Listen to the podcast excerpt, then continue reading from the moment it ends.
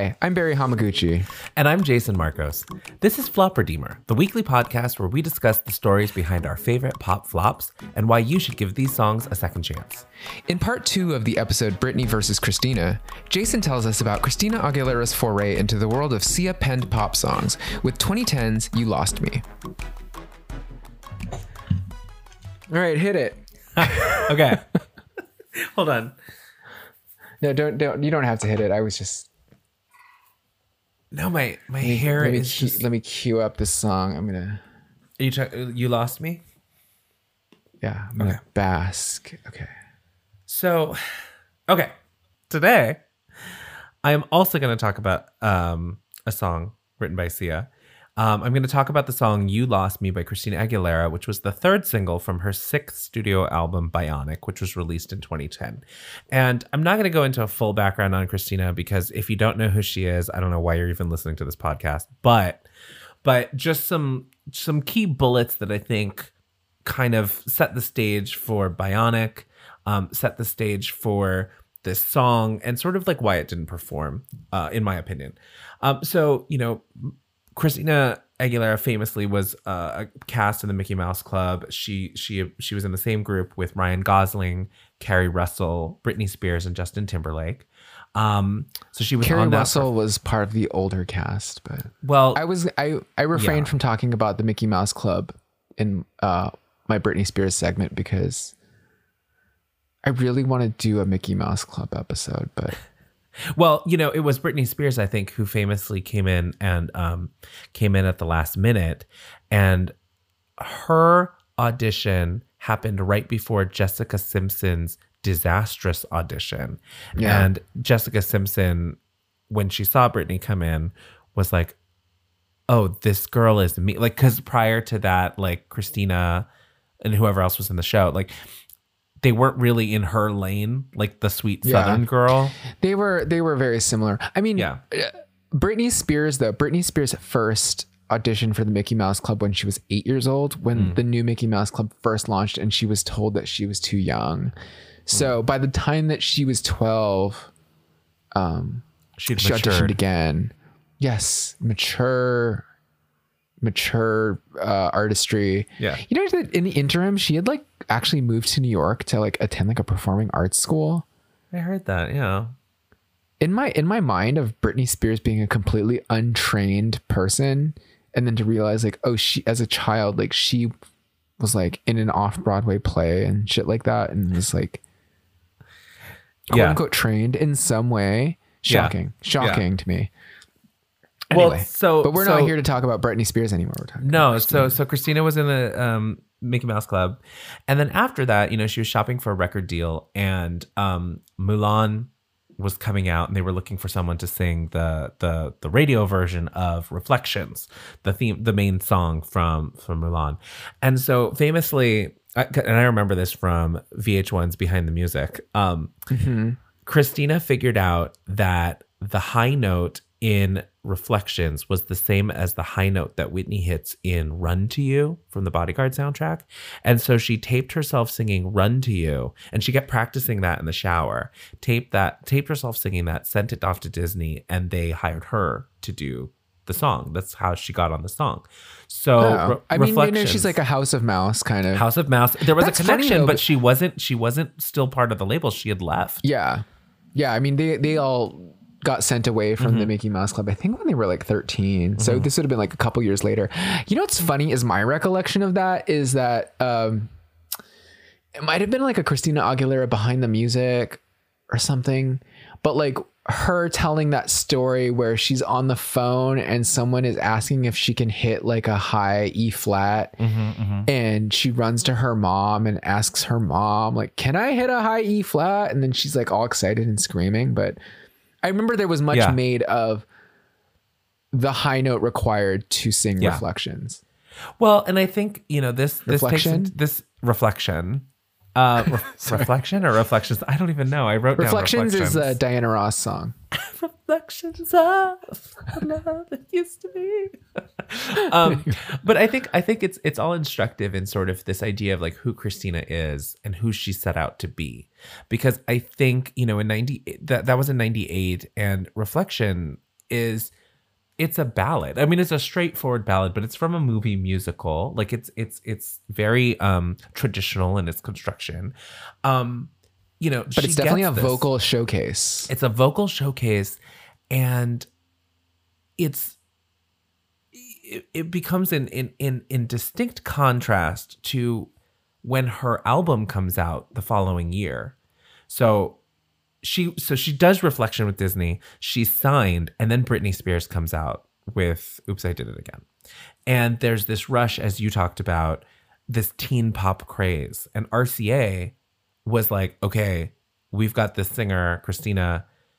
We don't care what you're gonna do. Like you had just done a ballad, everyone knows you from Mulan, but we're gonna make you our Britney Spears. And so the yeah. first song that she releases is "Genie in a Bottle." And that was that was before the album even came out but it's a much sexier like it's a very sexy teen blonde princess thing you know of the of that yeah of that vein um there was something cooler about christina aguilera so edgier for sure and genie in a bottle than britney mm-hmm. spears um I remember sensual. even back I remember even back then in interviews her expressing her desire to just belt and show mm-hmm. off her vocal mm-hmm. acrobatics, mm-hmm. but that her label was very much like, no, trust us. Yeah. Like, this is the avenue for you. I think because, again, it goes back to this a certain level of unimaginativeness on the part of record labels mm-hmm. that you know, they didn't think Britney Spears would work as a solo artist because there had been no solo female pop vocalists mm-hmm. for the past 10 years, right? You're looking at like Paula Abdul and then you and then it's like what's that? Donna Lewis, I love you always forever. Mm-hmm. Robyn, well, yeah. when Robyn was a pop, when when yeah, Robyn yeah. was more of like a Mandy Moore sounding singer. Yeah. Do you remember those songs? Uh huh. I love those songs. Yeah. So once Britney Spears suddenly proves the formula, once Britney Spears is able to be like, look, like there's a thirst for pure bubblegum mm-hmm. pop mm-hmm. from a teenage girl, suddenly it's like everyone else is like, okay, great. Now let's unleash our mm-hmm. legions of bubblegum teenage yeah. girls, even if they're not bubblegum teenage yeah. girls. Well, and what's interesting though is that, like, in contrast, well, uh, not in contrast. Well, I guess for me, it was kind of in contrast to Britney. They were playing in the same sandbox, right? Yeah. And and and doing bubblegum pop, but the the singles from um her debut album, Christina Aguilera, Genie in a Bottle, What a Girl Wants, Come On Over, I Turn to You. She's able her voice set her apart from that pack really quickly right? So she's doing she's doing the bubblegum pop but like she's even within that pop like you can hear her her voice. And then you know with i turn to you um that that ballad she ends up winning the best new artist grammy that year um 99 so like she's she's kind of it sort of legitimizes that aspect that like yeah. right? I think it i mean i think that it cements the it cements the Britney versus Christina narrative, I yeah. guess. Yeah. Whereas all of the other acts that follow them kind of become lost to the ages. Yeah. In different ways. Like Mandy Moore is known more as an actress yeah. now. Well, and I think, I think it's the but Grammy the gave her that, that legitimacy. Britney and Christina had the most distinctive takes, kind of on opposite ends of a pop spectrum. Mm-hmm. That Christina is very distinctive vocally in a particular way. Britney's is equally distinctive vocally, but in a completely different way. Like if you don't like and singing.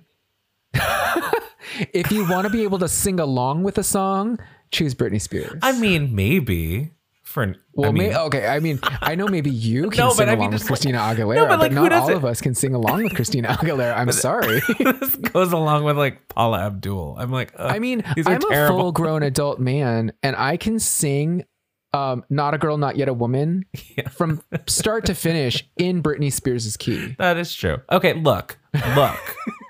there are those people. I mean, is this the like I want to vote for a president I can have a beer with versus like, you know, is that this discussion? But but I think what's interesting. So so you know, Christina Aguilera sort of takes her like when she started, she wanted to be a ballad singer, right? Mm-hmm. Clearly, she she was like, I want to be the heir to like Whitney, Mariah, like all these things. Britney mm-hmm. has a different approach, right? Like that's Britney wanted very, to be a Janet Jackson, Paula Abdul, yeah, yeah which which are both valid, and I think it's like you can see Christina like kind of pull like through the songs like it's it is coming through it's almost like an adult contemporary version of that pop teen pop idol She's in the, always in definitely, even in something like Genie in the Bottle, you mm-hmm. can tell she's trying to vocally show off. and and i think She's that's trying also to show I am bigger than this song. exactly and i think the the, the problem or, or one of the things with christina is like she has that ability but that desire to just she has to show you that she can Mm-hmm. sing this way um leads to excess which is also her downfall and so you know so so so, so she wins the best new artist grammy uh, the the in 2001 she collaborates with Pink, Mya, Lil Kim, and Missy on uh, Lady Marmalade for the Moulin Rouge soundtrack, which won the Grammy for best pop collaboration with vocals. So now she's got two Grammys um, within two years. Um, I, I believe you hate the, this version of the song. Is that correct? I it's disgusting. it's disgusting. I don't. I wouldn't say that I like seek it out. I do remember being at Rage, R.I.P. Um, and they would play that video, the video of either the video or of their VMAs performance, or was it the Grammy performance? I don't remember. Like the live performance, and I just remember this was also when Christina came out looking like Dee Snider, like she's like that's the head of the brothel or whatever, and it was like, it was it was where you were like, okay, I love her voice, but I question her taste. yes, definitely. and and her But runs my, are Lady like Marmalade, ugh, Lady Mar, I'm still I can't I can't get over what garbage that cover of Lady Marmalade. I guess to me, you hear okay, the original Mm-hmm. LaBelle version of Lady Marmalade is so good, Mm-hmm. so iconic. yeah Then you hear Missy Elliott is going to remake it for uh, Moulin Rouge. Mm-hmm. Baz Luhrmann. So to me, like you get Baz Luhrmann, Missy Elliott. You think of this combination of things, and you suddenly imagine some major reinvention of this song. You think it's going to be magical, and it's not. It's pop garbage, and it's not better than the original.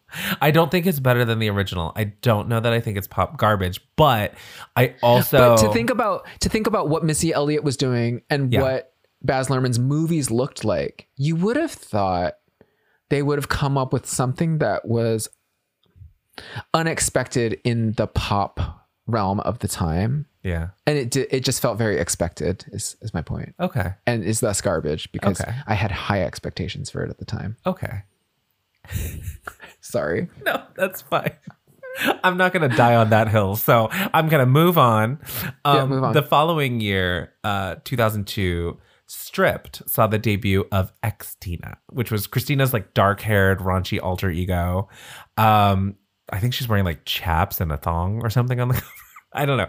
Yeah. It- No you know, top, just no hair. to- yeah, yeah, and um, it featured the song "Dirty," which I loved. Like to be to be fair, that was a good song to dance to.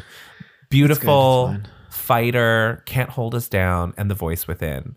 Um, there are a lot of real. Uh, uh, those songs are fine. I mean, those are good songs. Uh, Let me clarify. Those are good songs. But there are some songs on that album that I really love that were not. I don't think they were singles, but there's a um, collaboration with Alicia Keys called "Impossible."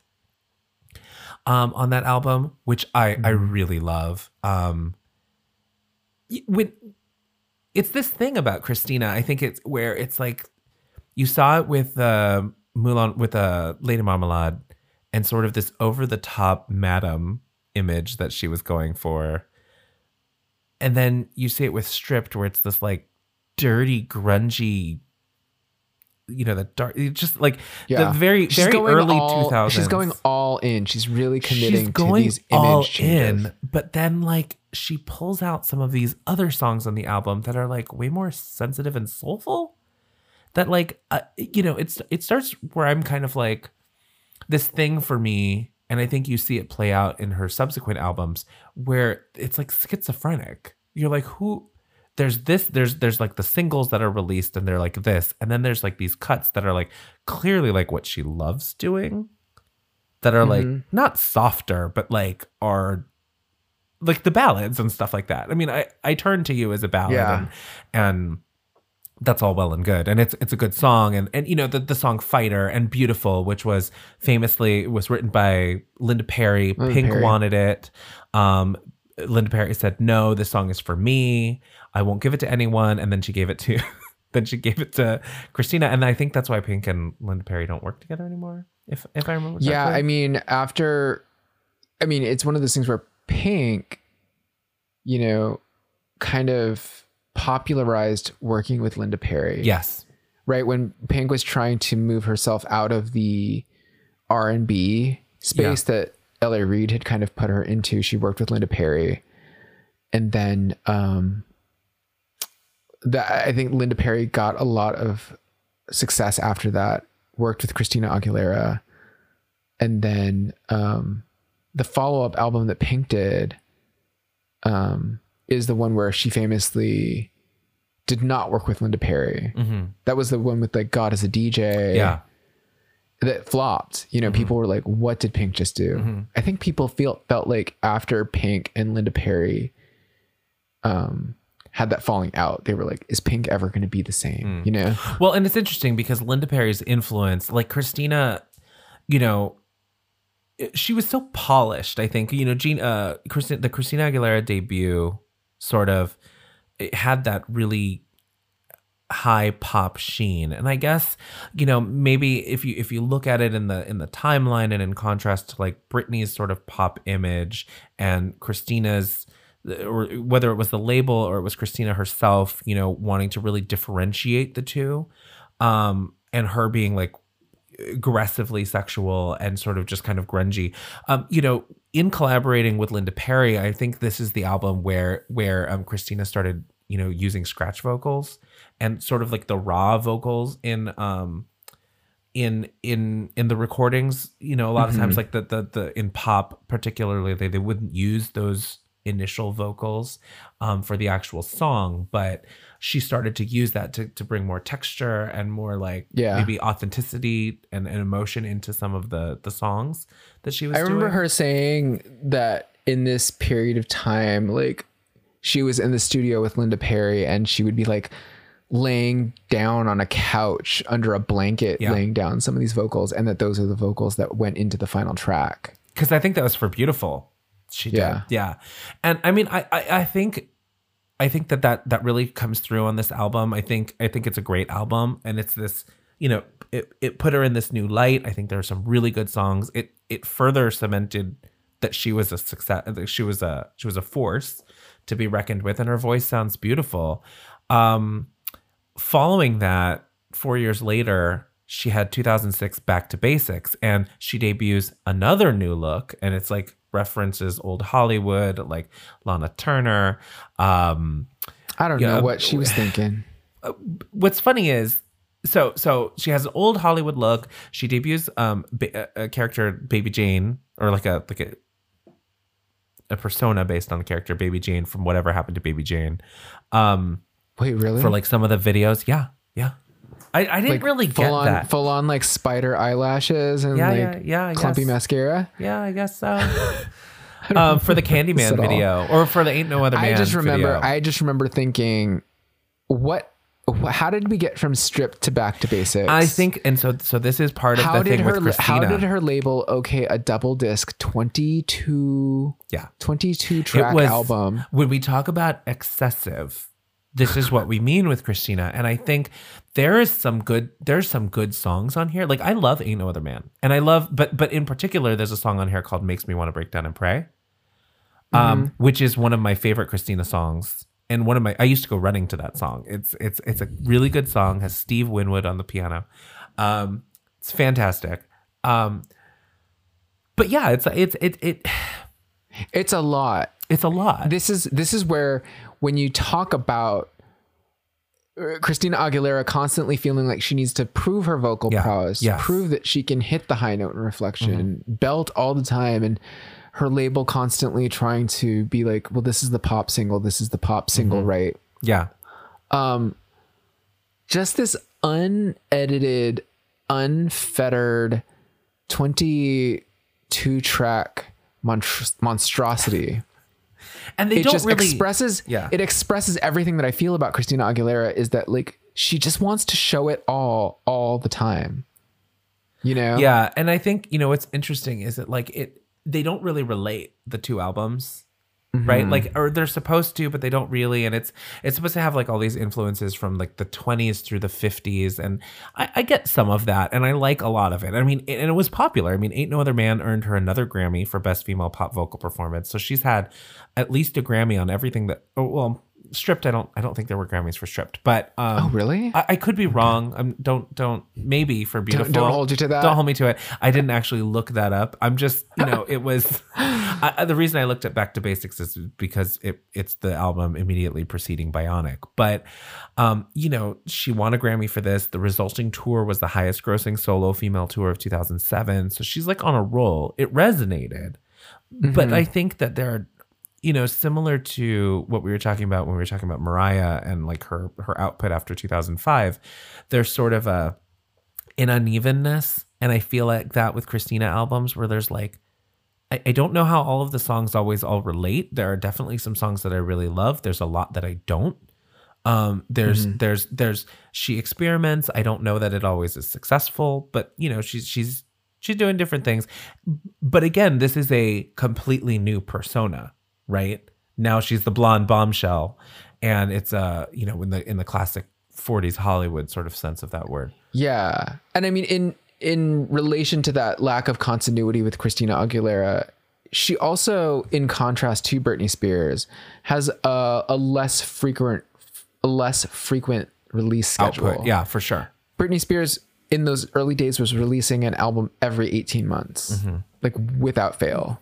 Yeah, I mean there were four years through- between Stripped and Back. She gets through f- like four albums in 5 years basically. Mm-hmm. But mm-hmm. Christina is taking the time it seems and the results are expressing perhaps everything that happened in the intervening 4 years. Who knows, right? Well, it, yeah, I mean, but it, it's interesting because it's like it is and it's not. It's it's not necessarily like it's like with with Britney Spears. It's like it's not necessarily personal, but there's a lot of material that was developed, right? Or or it's it's not that it wasn't good, but like I don't know how much it relates to like whatever was going on, like that. You know, Yeah. that's that's not really that. what it kind of there. reminds me of is like imagine if Mariah Carey had recorded that alternative song and just decided that because it was in existence that she wanted to include it on her album, right? Yeah, yeah, That yeah. Christina Aguilera needs a little bit of that editing uh mindset to realize like I I love everything I've ever created, Mm-hmm. but if I want to make a cohesive set, a set that in in it is in and of itself like a great set of songs, I need to kind of kill my darlings Mm-hmm. yeah, sometimes. yeah. Or yeah, it's just the editing, right, that she needs. Yeah. and, and so you know that was back to basics. And I think because the, to your point, there were 22 songs, she could take four years before you know uh Bionic was released. And um, In those so, four years, I still hadn't gotten to the end of Back to Basics.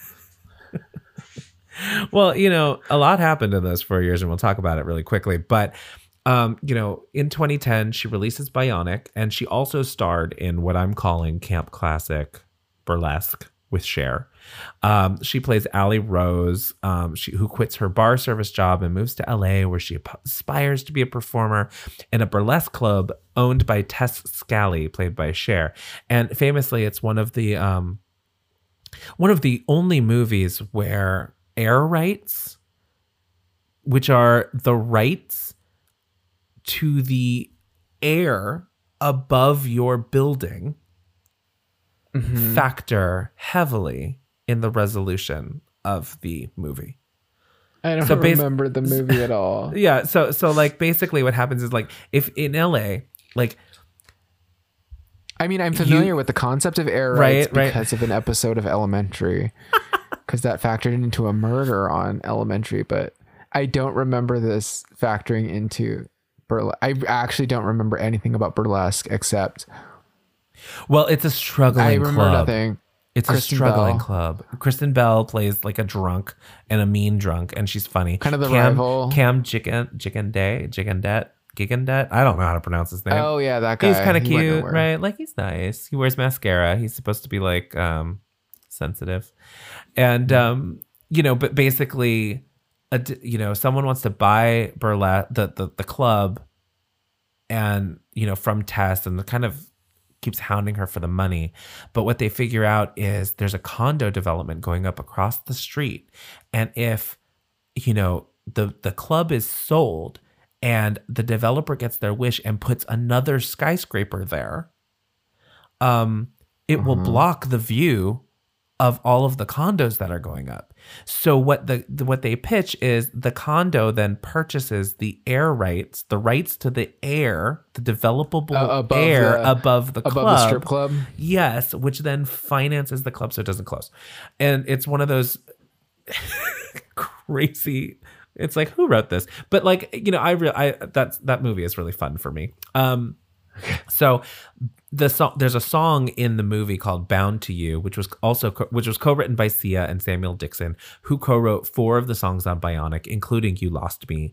Um the song was nominated for a Golden Globe for Best Original Song, and it's it's another perfect example of why I believe Sia and Christina Aguilera partnership works so well. And so we'll talk about that. But like again, t- 2011, she she performs the national anthem at the Super Bowl. She flubs the lyrics and has to apologize. Um, that becomes like a big thing for her. Um, she What she, word did she mess up? she sh- it was like or the ramparts we watched. Um, Was it a big deal? It was supposed Like, to I be remember or being don't- kind of yeah. like, really? Yeah. She has to apologize for this? apparently Like, apparently like people in the stadium were just horrified it took over like twitter and just Yeah. you know people are t- whatever she was like look It's i'm fine. sorry it was but i mean look at least she sang it live yeah. um she then kicks off you know probably what she's most known for in the last 10 years is um being a judge on the voice for at least six seasons that started in 2011 um 2012 she released her seventh studio album lotus and then her most recent album was 2018's liberation which i'm not sure anyone knows happened I love the song um Accelerate. I know people hate that song. i was gonna that song say, flopped, but yeah it's not great but i mean in my opinion but like i i, I have gone back to Anyway. listen to some of those anyway so that's just kind of a brief sort of this is who christina is right like this is this is sort of like the the things going into the release of bionic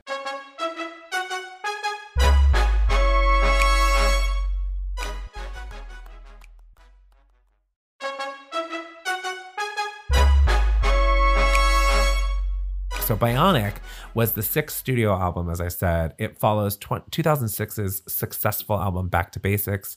Um, again, she won a Grammy for that.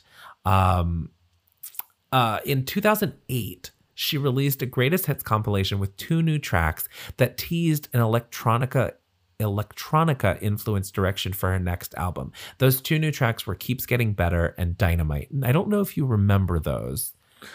I mean, I remember Keeps Getting Better. I Mm-hmm. remember that it was either a VMAs or a MTV Movie Awards where she did a debut performance of those. Yes. Do you remember this? Yes. This Yes. is where okay, and she came out in like kind of a poofy blonde wig. I want to say there was like an Uh-huh. elevator set, like a scaffolding Uh-huh. that she was performing off of. Yeah. And um my recollection from my view on like the pop cultural blogosphere was people were like, "Oh, Christina Aguilera is just ripping off of Lady Gaga." Yes. And so this is Almost what happened. Yeah, immediately. immediately. And uh, that's actually so so that's actually a little bit later. That happens in t- 2010, really. In 2008, like keeps getting better and remember better. it. I remember Or it maybe it was bef- that. Keeps Well, getting 'cause better. the VMAs uh, performance was literally in at the time that they did Keeps Getting Better, Mm-hmm.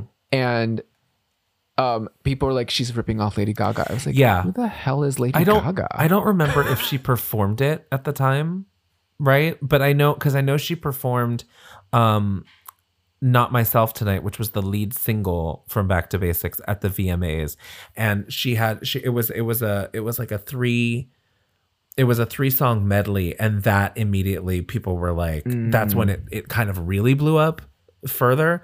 But so the the it, going backwards a little bit she teases this sort of electronica she's going to do like an electronica infused album. Um she she the previous album back to basics had been the 40s thing the album before that had been sort of her raw and raunchy stripped sort of era so there's sort of this like disjointedness we talked about about like who is Christina Aguilera? Like, what what is like? Does she just put on a new thing for every album?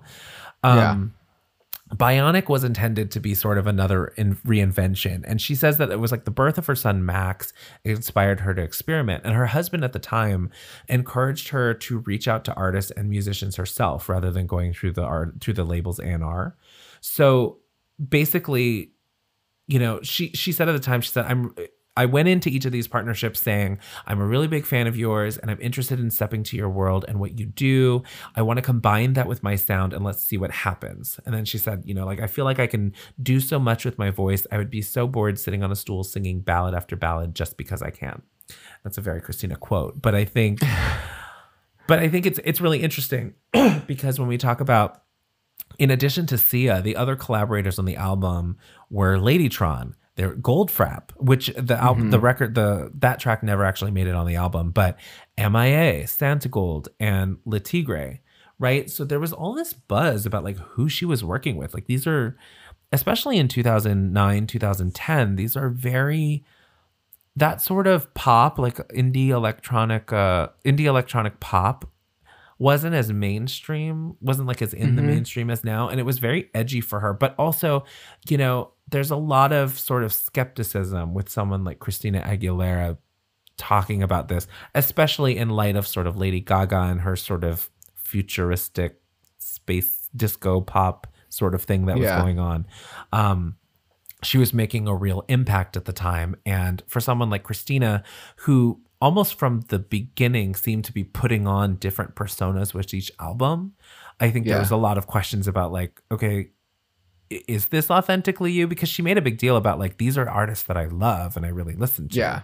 Right. And so you're like, well, do you? Or, you know, and then, and she didn't help matters by, with the first single from um, Bionic, when the first single comes out, it's Not Myself Tonight.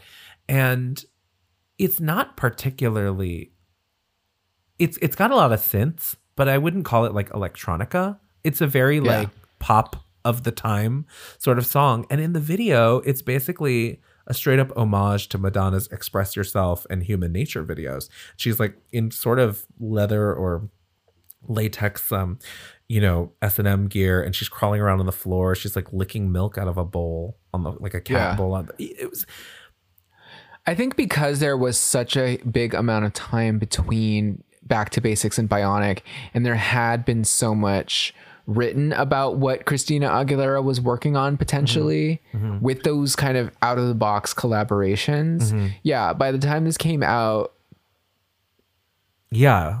I can see I can see the connection that people are making to this being kind of a Lady Gaga ripoff. Mm-hmm.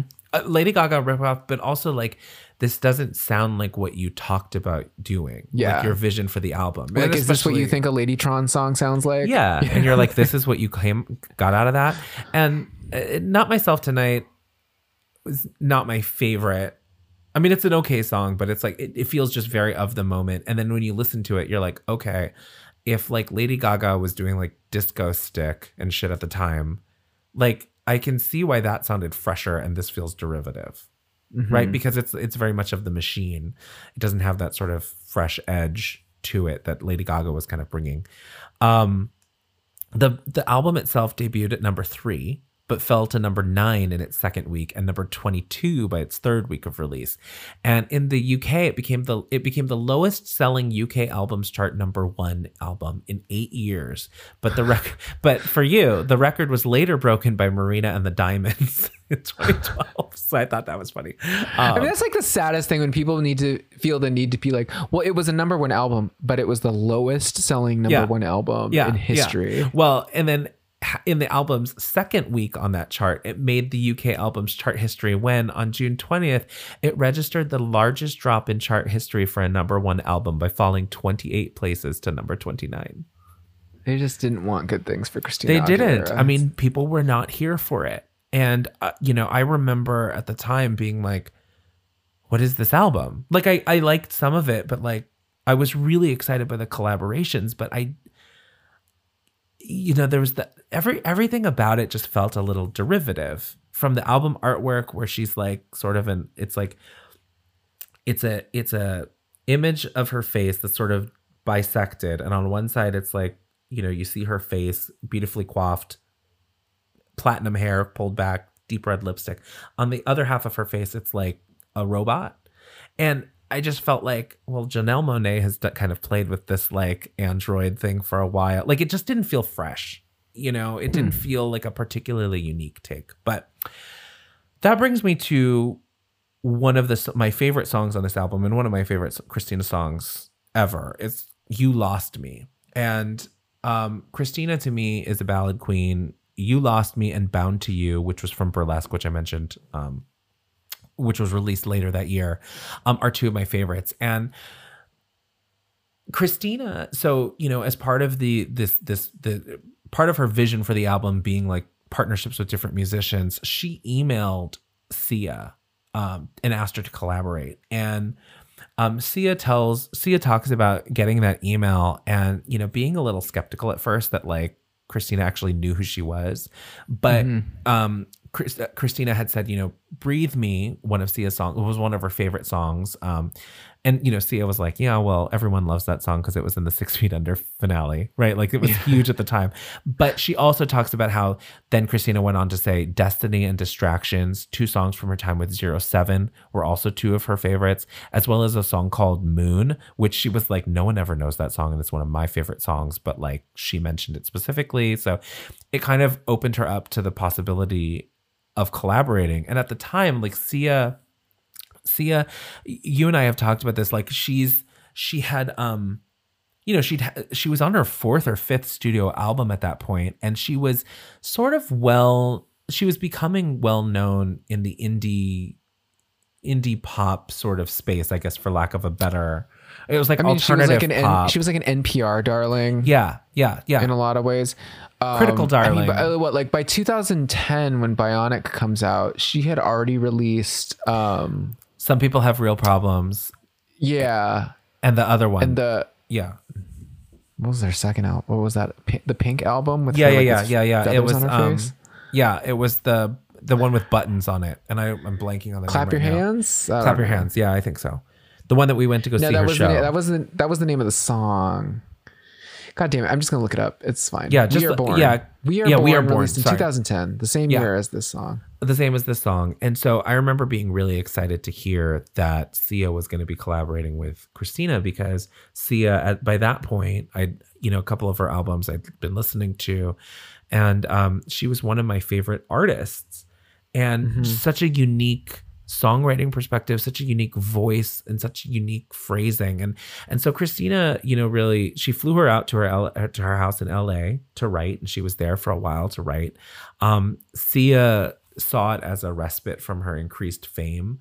Um at uh i I think uh, and you correct me if i'm wrong this is just before or right around the time that um titanium comes out i think it's just before titanium comes out um I think it's right before But it was- because um We Are Born is released in 2010, Bionic is released in 2010.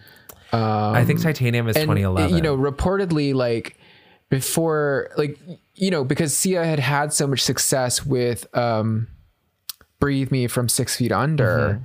And I think there was an expectation that she was going to follow up, follow that up with greater success. And she released two albums after that that really didn't make any pop impact in the United States. Yeah. And reportedly, like she was looking to actually just walk away from Yeah. her singing career Yeah. at that point.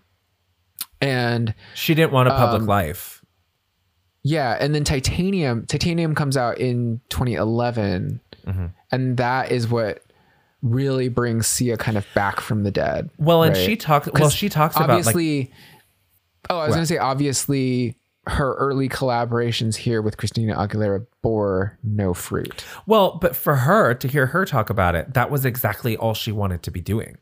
She wanted to transition mm-hmm. to pop songwriting because even with her previous two albums not being huge successes like commercially or like giving her renown, it gave her enough note like uh notoriety, I guess, that like she was being recognized and it made her really uncomfortable and really unhappy. And because of the trajectory that she was on, she she sort of dealt with that anxiety with drugs and alcohol.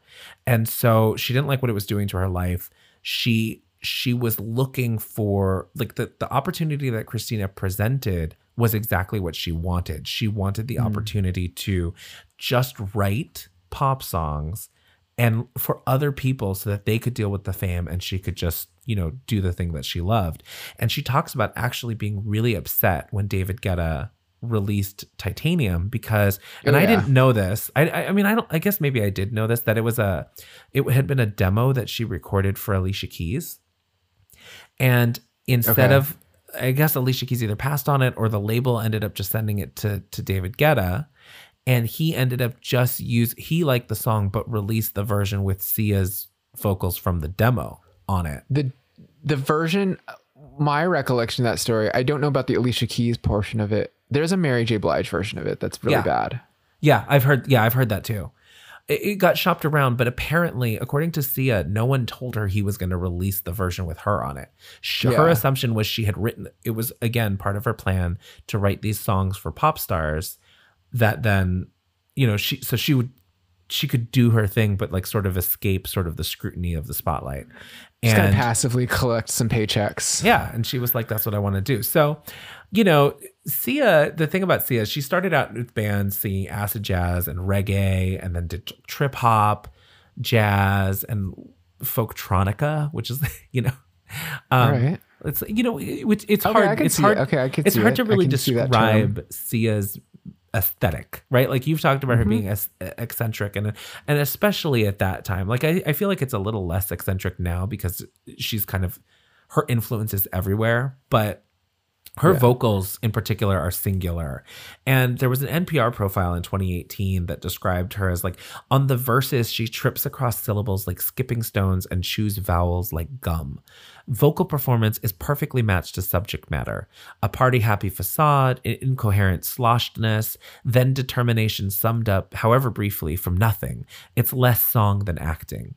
And and there's that sort of emotive sort of I, I don't know. We've we've both seen Sia live. Um, there's like a there's so much energy and physicality in each of those performances that really come through in her vocal and it is it is interesting because she does kind of she breaks up words and she breaks up phrases into sort of these unexpected melodies and just and and phrasing really. Like she'll stretch a word Yeah. or she'll or she'll shrink it or she'll she'll highlight a specific she'll she'll emphasize a specific syllable that you didn't think of and it ends up being beautiful.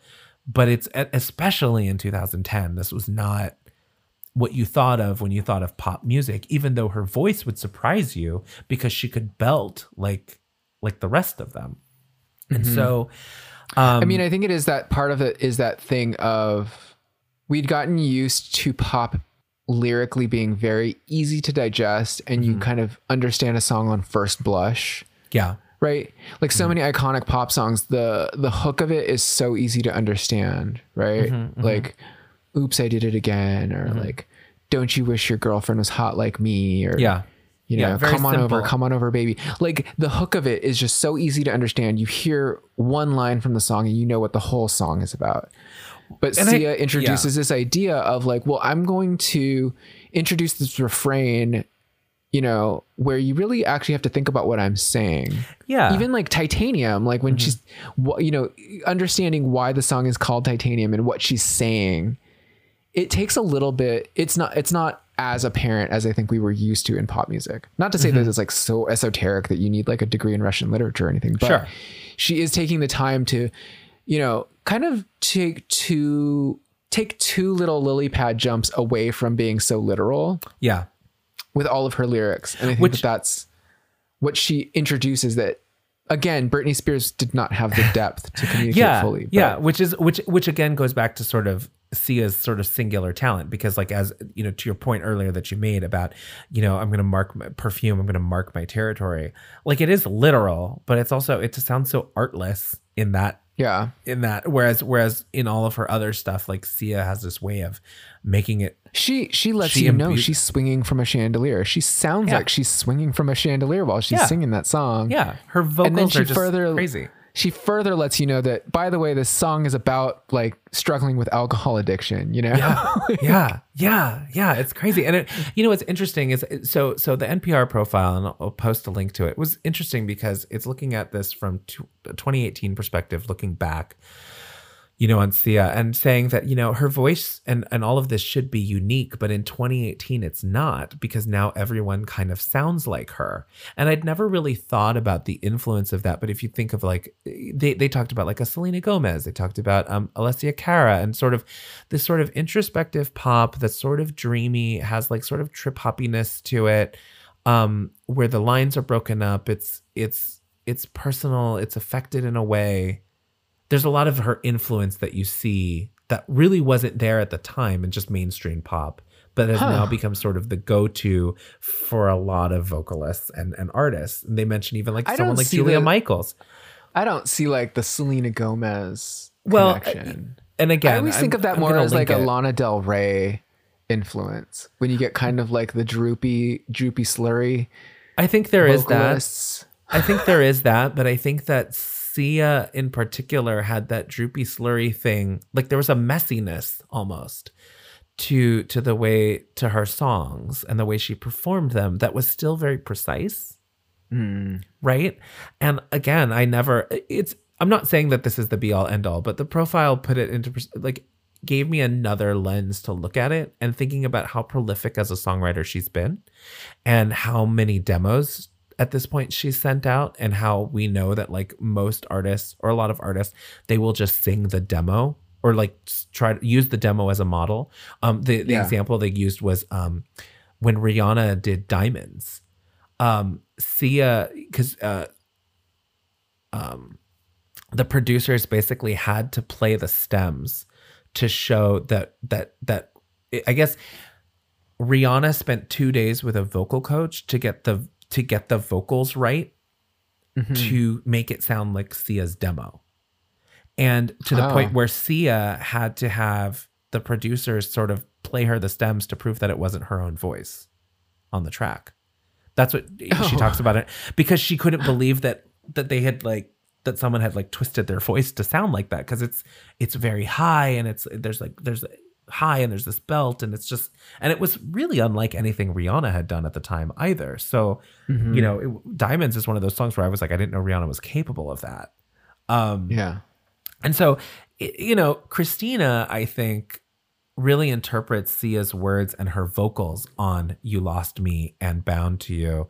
The results to me are just so beautiful because the, the two of them combined work so well. And I, you know, I've mentioned I've loved Sia ever since I first heard her on Zero Sevens, Distractions. I used to go to sleep to several of her songs from her 2008 album, Some People Have Real Problems. I love how she has this way of singing and writing where her voice just keeps building. And the second half of the song, in some cases, it just really takes you by surprise. It just transforms. And I'll come because you know, you don't always think of her having this really powerful voice. And then you get to the second half of the song, you're like, wait, am I still, is this Sia? Wow. Like I, I didn't know. Or at least for me, that was the thing. And so I think that's a perfect match for Christina because Christina is so prone to excess that there's this mm-hmm. way that Sia uses her writing to really build to something in a way that like maybe Christina just like sometimes stomps right through and doesn't have enough subtlety, right, to like really craft a story in her song. And yeah. I think that these ballads are so different from the like Diane Warren and Linda Perry type of pop ballads that she's used to from before. Um, they're they're more complex and and and in a sense, they're more acted, more well acted. I would say mm-hmm. there's it's a real perf- they coax like a real performance out of Christina um, in a way that I think hadn't really been seen, in my opinion, from her before.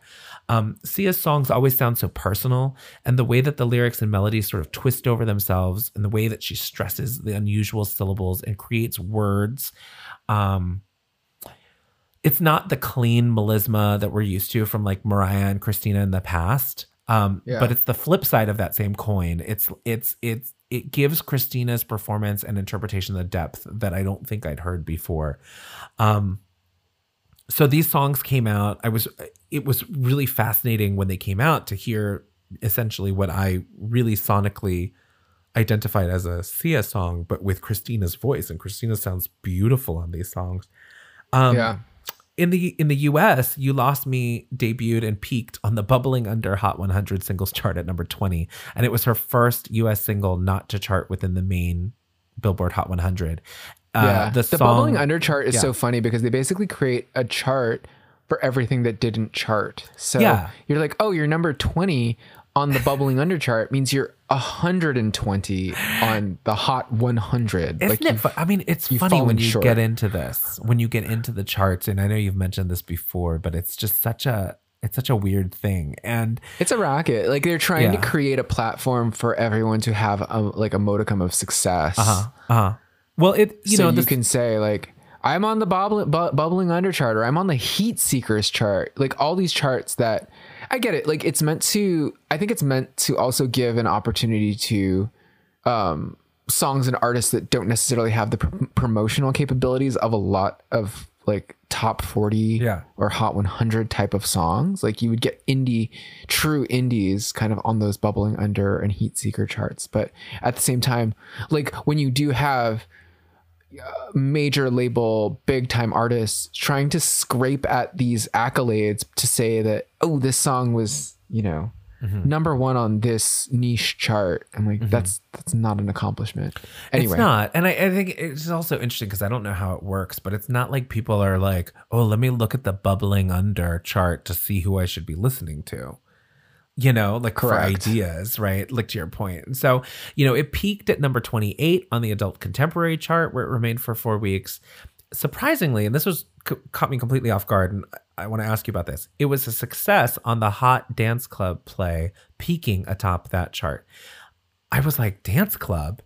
So I went, and there was an official release of a Hex Hector Mac Quayle mm. remix of this song, and I listened to it, and it's actually pretty good, like for like 2010 for that kind of thing. But I was like, did we ever hear this in a club? I I can now sort of imagine that we would have, but like, I I, i do not recall I don't recall either. And so anyway, so so that's the only place it peaked. Um, in the UK, "You Lost Me" became Aguilera's lowest charting single in the country, only peaking at number one fifty three. So i'm glad that they track that far that far down 150 that far down, they don't they don't have a. It would have been the bubbling under fifty three.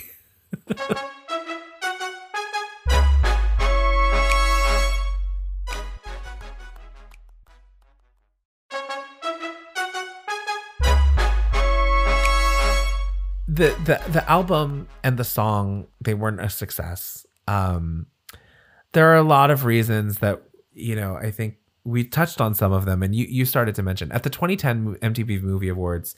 Um, Christina debuts this album or or promotes the album with a performance which featured "Not Myself Tonight" along with two other songs, and that again ignited accusations of copying Lady Gaga um, Perez Hilton famously instigated a lot of this and kept this feud going um, by you know saying that she was just ripping off Lady Gaga. Now Perez Hilton, it, it should it should say. Well, let me let me back up first. Perez Hilton instigated this, but but Christina may not have helped herself um, by because she was asked in LA Times. There, there, the LA Times interviewed her and asked, you know, what do you think about these comparisons to Lady Gaga? And she was like, you know, honestly, I don't even know who that is. Is that a man or a woman? Like, I'm not on the inter, I'm not really on the internet. Um, so I guess you could say I'm like living under some kind of bubble, but you know, I'm just doing my own thing. And it was when I remember actually when that came out, right? I remember when that when that interview came out, and it did seem really petty from Christina. Now, taking you know it was it was an odd sound bite you know to have at the moment. It's it's not it's not very um, well crafted if you're looking at it from a pr lens. But also just just go back to lady gaga in two, 2008 2010 that was where the fame the fame monster were coming out. Like she truly had taken the was taking the world by storm at that time and really did Yeah. seem like a true innovator and like and and rising from sort of the depths right she did she she wasn't like this creation in the way that I think we understood Britney and Christina were at the time. Like at that point, not not saying that that's not true. I'm just saying that like Mm-hmm. there was this whole, you know, she uh, she was she was she was in the clubs all the time. Remember, like people would see her like at Tiger Heat or whatever. You know, Yeah. um, there was like a, I mean, some for some reason, Lady Gaga, I feel like more than anyone else prior to that or a- around that time, I feel like she had cultivated one of the biggest and first like militant fan bases. Mm, mm-hmm. That we were used to, you know, you'd have your Britney super fan or your Mariah super fan or your Christina Aguilera super fan.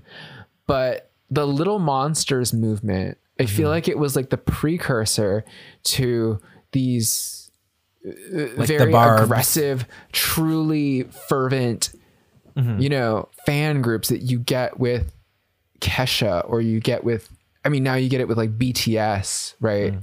You get not just super excited, screaming fans, you get fans that will really go to go to town for you. Yeah. you know, they Yeah. will they will Well, they will yeah. run like uh what is it? Not lemurs. What are the things that run off the edge of lemmings, cliffs? lemmings, Meerkats? lemmings, Lemmings, lemmings.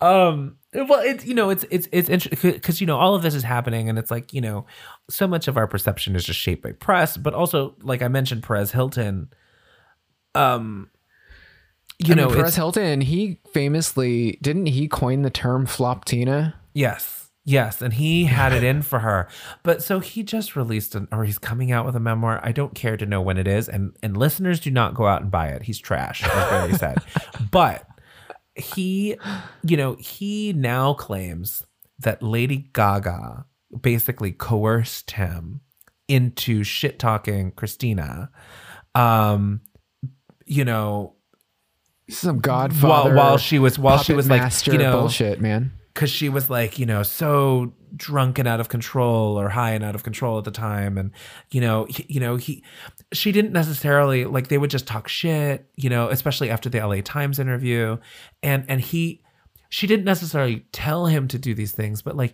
as her best friend, he felt like it was his role to like you know boost her and like tear down like her perceived enemies or whatever. Yeah. I mean, PSA, in order to champion someone does not mean that you need to tear down someone else. Yeah. Yeah. It says a lot about who you are and what you, your own values. Yeah. Yeah.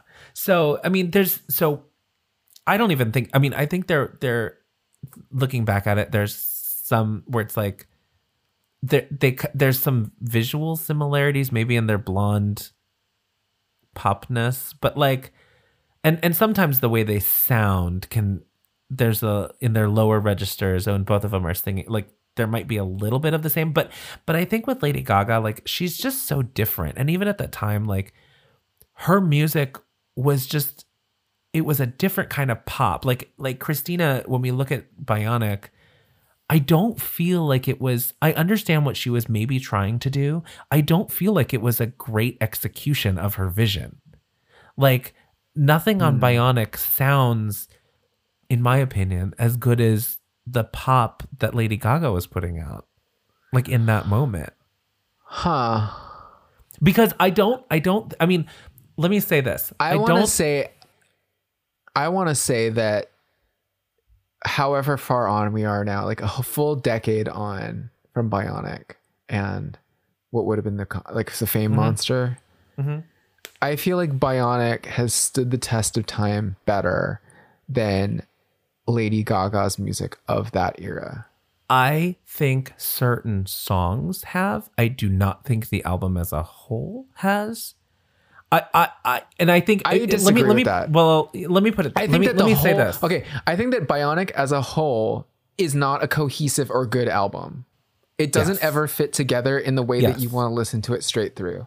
But I uh-huh. think every track individually represents something that is still very pleasant to this day, just like not vanity. together. Yeah. I don't. I hate don't like that I song? I still do. No, I still hate that song. I, I and I don't even. I mean, I kind of. yeah, I, vanity. yeah, I hate that song. I just, I just, I don't know. There's some weird. I don't eh, know. Okay, But you- obviously but- but- subjective. But I, I think I think for me it's you know we talked about this. Not myself tonight. It felt a little derivative I, don't know. It just didn't feel like whether or not it's derivative put that aside. Mm-hmm. I also do not feel like it was a good representation of the album's direction. And like like where it was going. Yeah. and like you know given what she had talked about and her collaborators you know leading up to it you know i thought that sort of stuff would have been better. So i think there's this sort of thing with me that i'm also adding here where it's just like i don't understand the execution. And i don't know if that's christina. I don't know if that's you know needing like to your point to put everything that she ever recorded on this album right? And and not editing it down to be a more cohesive sort of more That's what I cohesive suspect. vision right? like that, that she sacrifices cohesion in favor of diversity. and yeah. Um, what this album of oh, this deluxe version has 24 songs on it. but the deluxe version i think what's interesting is that has the better that has really good songs which were the lady was some of the ladytron songs right yeah, monday morning one thing bird that of I prey remember birds of when prey I remember the original release coming out was that a lot of the songs that she had hyped up Mm-hmm. and talked about in the intervening years were cut from the final. were cut from the final listing. and i i i put that as a knock that's why i say that it wasn't that's why i think to me like the thing the thing about it is like it's christina I mean, Like, I I just think imagine Christina has- Aguilera going to her label being like, "Okay, great, I have an album done. It's got 57 tracks." yeah And then her album, her her label's like, "No fucking way, give us 12." And she's like, "How about 37?" And they're like, "Okay, how about 18?" yeah And they end up with this album that has 24 tracks on it. But I think, but I think, but I think that then like, why omit the ones that you started that you wanted to have from the beginning? Like I, I I- and Yeah. again, I don't know if just- it's I, don't know if it's her. that her label probably hated all those tracks that she was I would up. say, s- I would say maybe, but also that like her label uh, wanted like 18 I'm not myself tonight's. Right. I Especially struggle with I like at struggle the with that because at the I time, don't I feel like Ladytron was such an obscure reference, and I feel like Sure. the type this type of music that Ladytron is making with her was not. It, it's like you could see that flopping Sure. real hard Uh, if they tried. I I I could.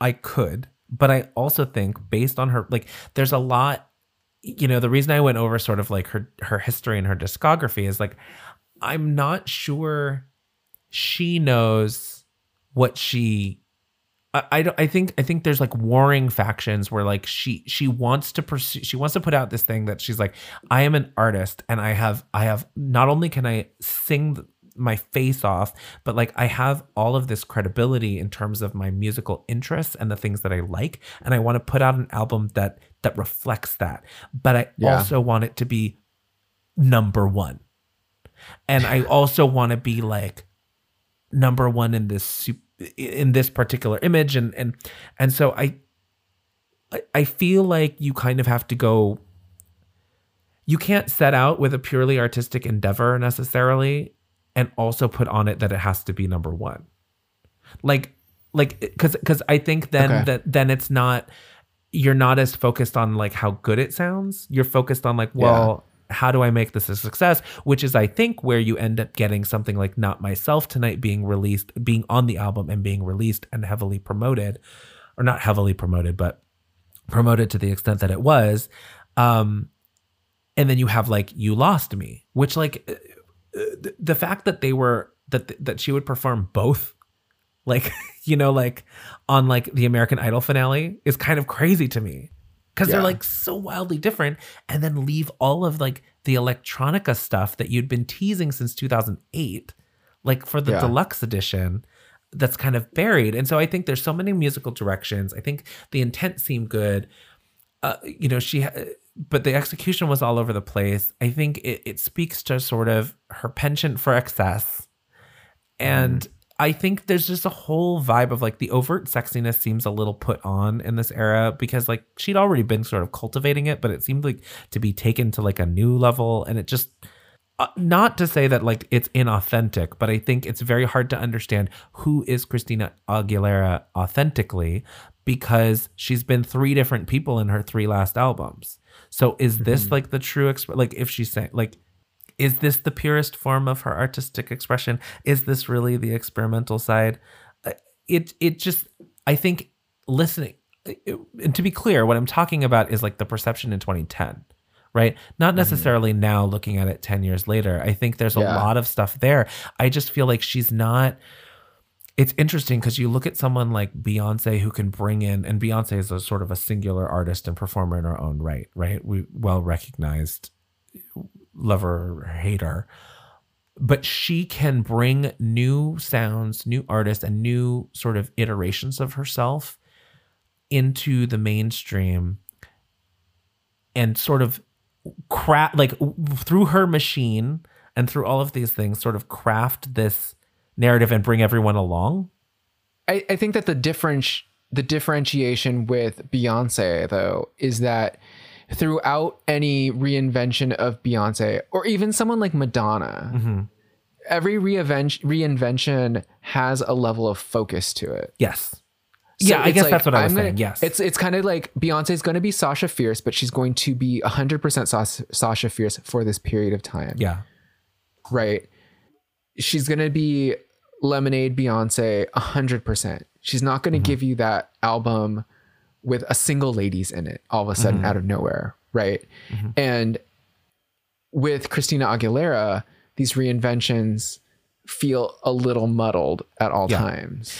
I- yeah they, yeah especially when it comes to the bionic era mm-hmm. where we've just come from back to basics where your label was complaining about how all over the place and how long that album was yeah that you couldn't refine your vision down and say this is what I want to be. I'm going to fully commit to this one thing for right now.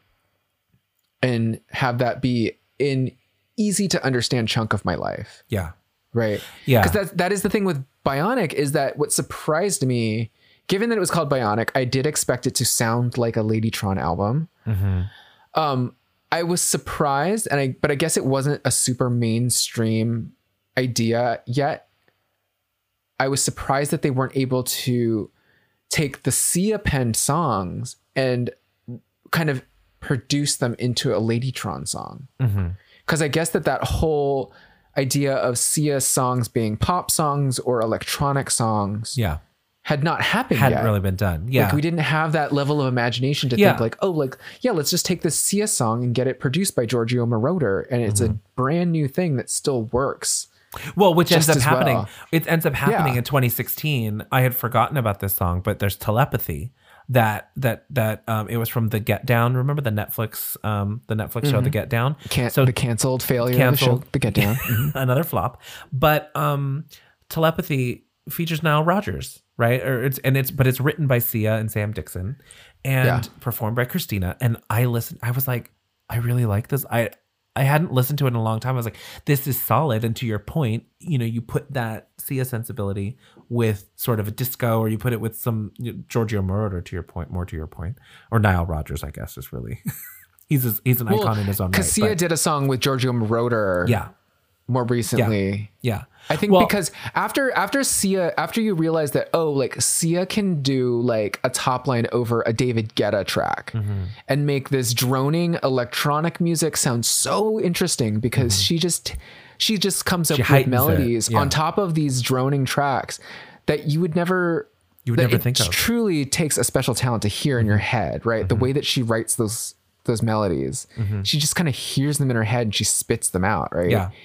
But that was something that was so not in the mainstream to think that you Yeah. could you could create this on Yeah. top of oh, Well- you know an electronic loop basically Exactly. And I think so just to kind of like round that out and close it out, it's like the album, to your point, is not as bad as I remember it being in 2010. Right. Mm-hmm. I think I think it really was ahead of its time for for everyone involved a little bit. Um Yeah. the Sia songs are still my favorite, but I, I love the deluxe edition tracks like Monday Morning, Birds of Prey, Little Dreamer. Those are those are the electronica ones we were talking about.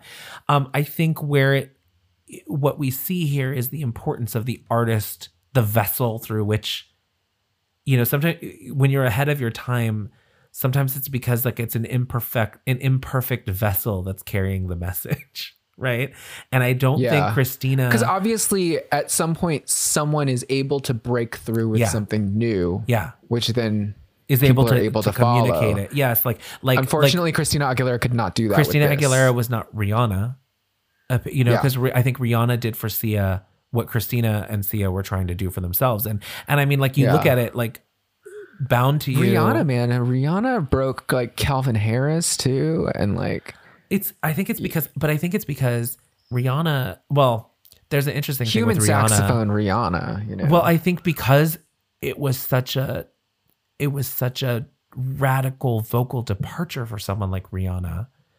Because like I don't know like be- I didn't know she could sing like she sang in Diamonds. And even Sia talks about how like she had she had them have to like I think break open the stems and show her that like that wasn't her voice Mm-hmm. on it because Yeah, like I was saying right? And so I mean, and then even with I always knew Rihanna could sing, but I don't think that her voice sounds traditionally pleasant. true but And but I think that that's where I think that's where it wor- where Sia songs work mm-hmm. for someone like Rihanna is that because the phrasing is so strange, because the lyrics are so strange, yeah.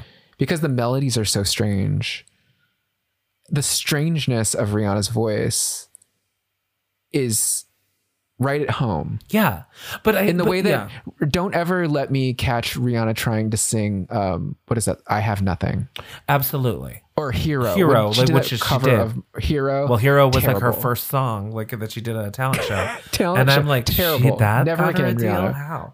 But but I think that's I guess that's what I'm saying. It's like it was the right it was the right thing through the wrong messenger, I think almost. Yeah. Like the intentions were good, but I don't think Christina Aguilera had the clout and the cachet and even to be honest, sort of the editing and the taste level to really yeah I think it's a, it's a big that editing and taste level thing for and I Christina, think with Christina, sure. it's like it, the her taste level is just not there. And I think that, yeah, I think her taste level I think she has eclectic tastes that she that are good but she does not know how to curate Mm-hmm. She doesn't know how to curate, and and and she doesn't.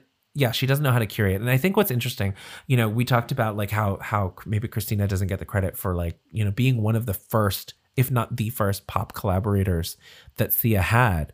Um, but it's interesting that in Sia's Wikipedia entry on the period where she began pop songwriting in earnest, which includes Bionic, and even in the NPR profile that I mentioned about the influence, the collaboration with Christina is never mentioned at all by either of them. By in not not on Sia's. Um, it is in Christina's, but not she's not even it doesn't even come up in the NPR article about like how you know that was really her first I mean Sia's first collaboration with Christina was on Bionic, but Bound to You was nominated for a Golden Globe. Like it was getting critical I mean, Golden Globes being what they are, it's fine. But you know, it's it's not it's not the same as a Grammy. But Golden like, Globe winner Pia Zadora yeah okay look you didn't have to undercut me that way but but you know i just i think it's it is interesting right? Because i think it was such like a i think part of that is just the christina aguilera of it all. I mean i i i like i even listening to lotus which came out two years later um that's a really uneven album but like i i love the stuff that she does with sia. Blank page on that album. Very good. Yeah, Your Body, I know it's not by Sia, but Your Body, I kind of like that song still. Like there's some songs yeah I, I, you know, spending time like researching this, I realized like I love there's a lot of good Christina songs that I like. I just hadn't really spent some time with her in a while, but they're just so all over the place. They're all so Yeah. different. They're like so different and the same. It- they don't really create a great album no, and, Like and I was just you- thinking about like, so Lotus was a great album too, but on Bionic, this song "You Lost Me," the next track is the song "I Hate Boys," Yeah. which is like, isn't that the MIA? Is that the MIA track? I think so. No, that, well, yes. Oh, I, I don't remember. oh There's- no, No, MIA track I think might be Oh, the no. other one. The one further up, um, but it's it's just funny because "You Lost Me." Elastic or something. this you lo- you lost me penned by sia this Mm-hmm. very sensitive soaring ballad Mm-hmm. is followed up by i hate boys which i'm I have in my ear right now it sounds like an outtake from back to basics yeah. Like it's just all over the place. it's got a very like, are you ready for some football drum beat to yeah, it? yeah. Did did Will I Am produce that too? I don't know. Yeah, and it's just so weird. So even if okay, you want to put those two songs, disparate songs on an album together, why put them next to Yeah, each other? Yeah. why are they next to each other? Um, I still don't understand why all the good, like, not why all the good songs, but why such really good songs are in the deluxe edition only. Because I hadn't really heard them. Like even as a fan, I hadn't really. I, you know, I, I, don't think anyone left- liked them at the time. I, No. I get the I got the feeling like her label did not like any of those songs. And I feel like she also just wasn't confident enough as an artist and where she was to really push for she not just not confident, but I think like, you know, we keep talking about the taste. I don't know that she knew which ones, even of the ones that she really liked or that really expressed her artistic vision for the album, were the ones to fight for.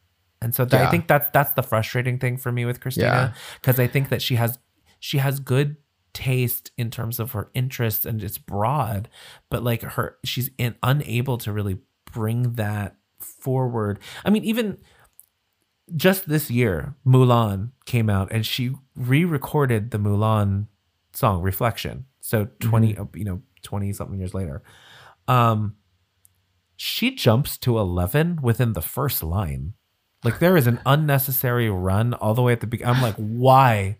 Like save it for the end. Have you learned nothing in the last 20 something years? Like it's, it's she just wanted to show something more. She, She's you like, know, we talked really about wanna- Mariah Carey yeah. re-recording to uh, "Merry Christmas to You."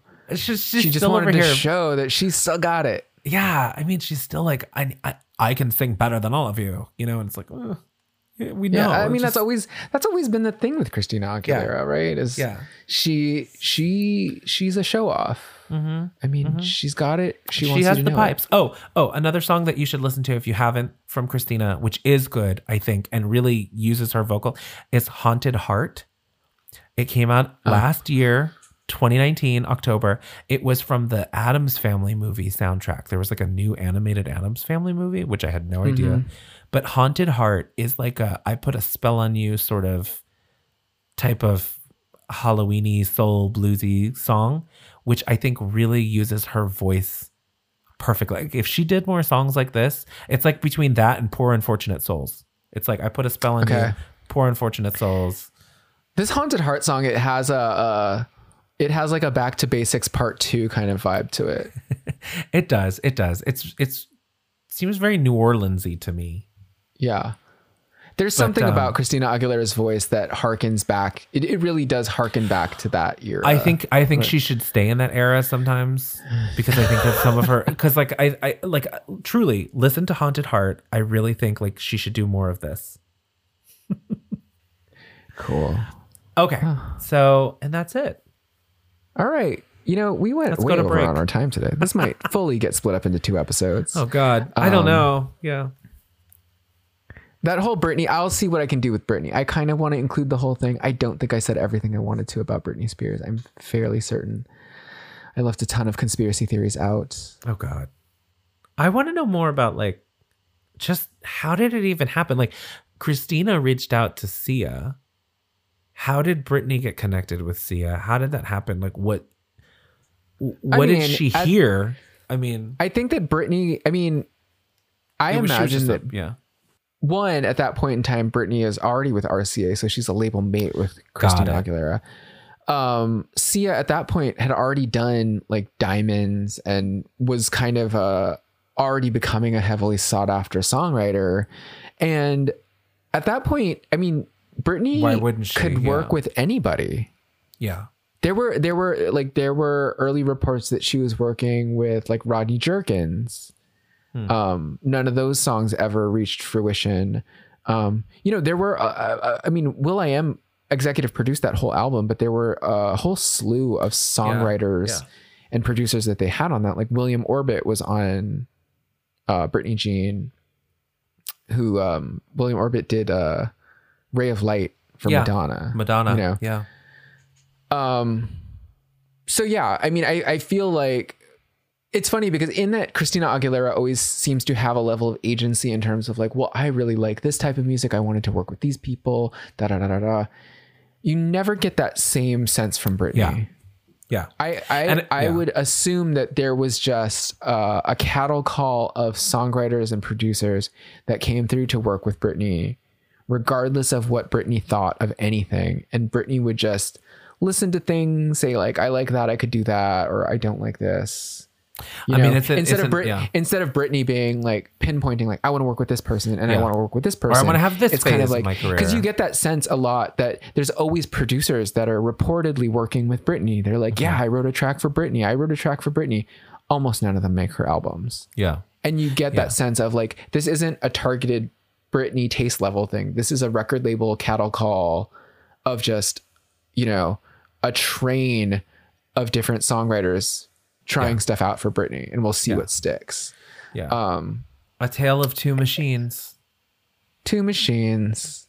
I mean, one of them's almost out of gas. I'll leave you to decide which one that is.